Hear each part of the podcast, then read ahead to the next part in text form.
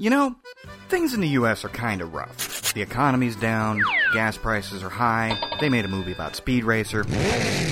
I won't be seeing it, folks. The trailers look like bright neon Skittle colored gay. Taste the rainbow. And I can't get in because of the rating. No one admitted without a set of balls resting on their chins. So times are tough, but sometimes we get so absorbed with our own troubles that we don't see the catastrophes happening to other nations. Take Switzerland. They're on the verge of a major crisis and they need our help. Now, Switzerland doesn't stand out to most people unless you've got money to launder, or you have a fetish for cheese, or chocolate, or yodeling.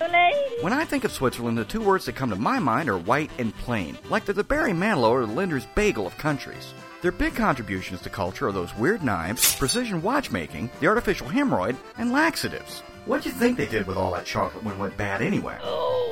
And when you ask people about the place, chances are they can only think of the chick with the nice hooters on the Swiss Miss box or the sound of music, which I've never understood since it's actually about a family in Mexico.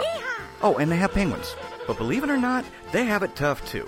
As we speak, they're facing a potato shortage. Oh. it's so bad that the agricultural department there is authorized buying five tons more potatoes than normal, or else the unspeakable might happen. They won't have enough french fries for the incoming wave of Euro 2008 soccer fans.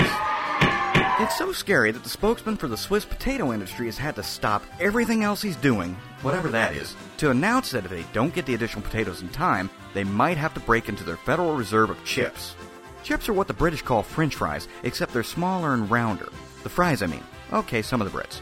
And if that happens, they might get so pissed off that the Queen of England may declare August Benny Hill Appreciation Month. Wow, that's a surprise. And if her knickers are really in a twist, she might have Simon Cowell host a Benny Hill marathon. So what do you want me to say? I don't know about you, but I can't live with that on my conscience. And sadly enough, Switzerland has barely recovered from their last crisis, when they nearly ran out their nation's prized delicacy, Cervelat sausage.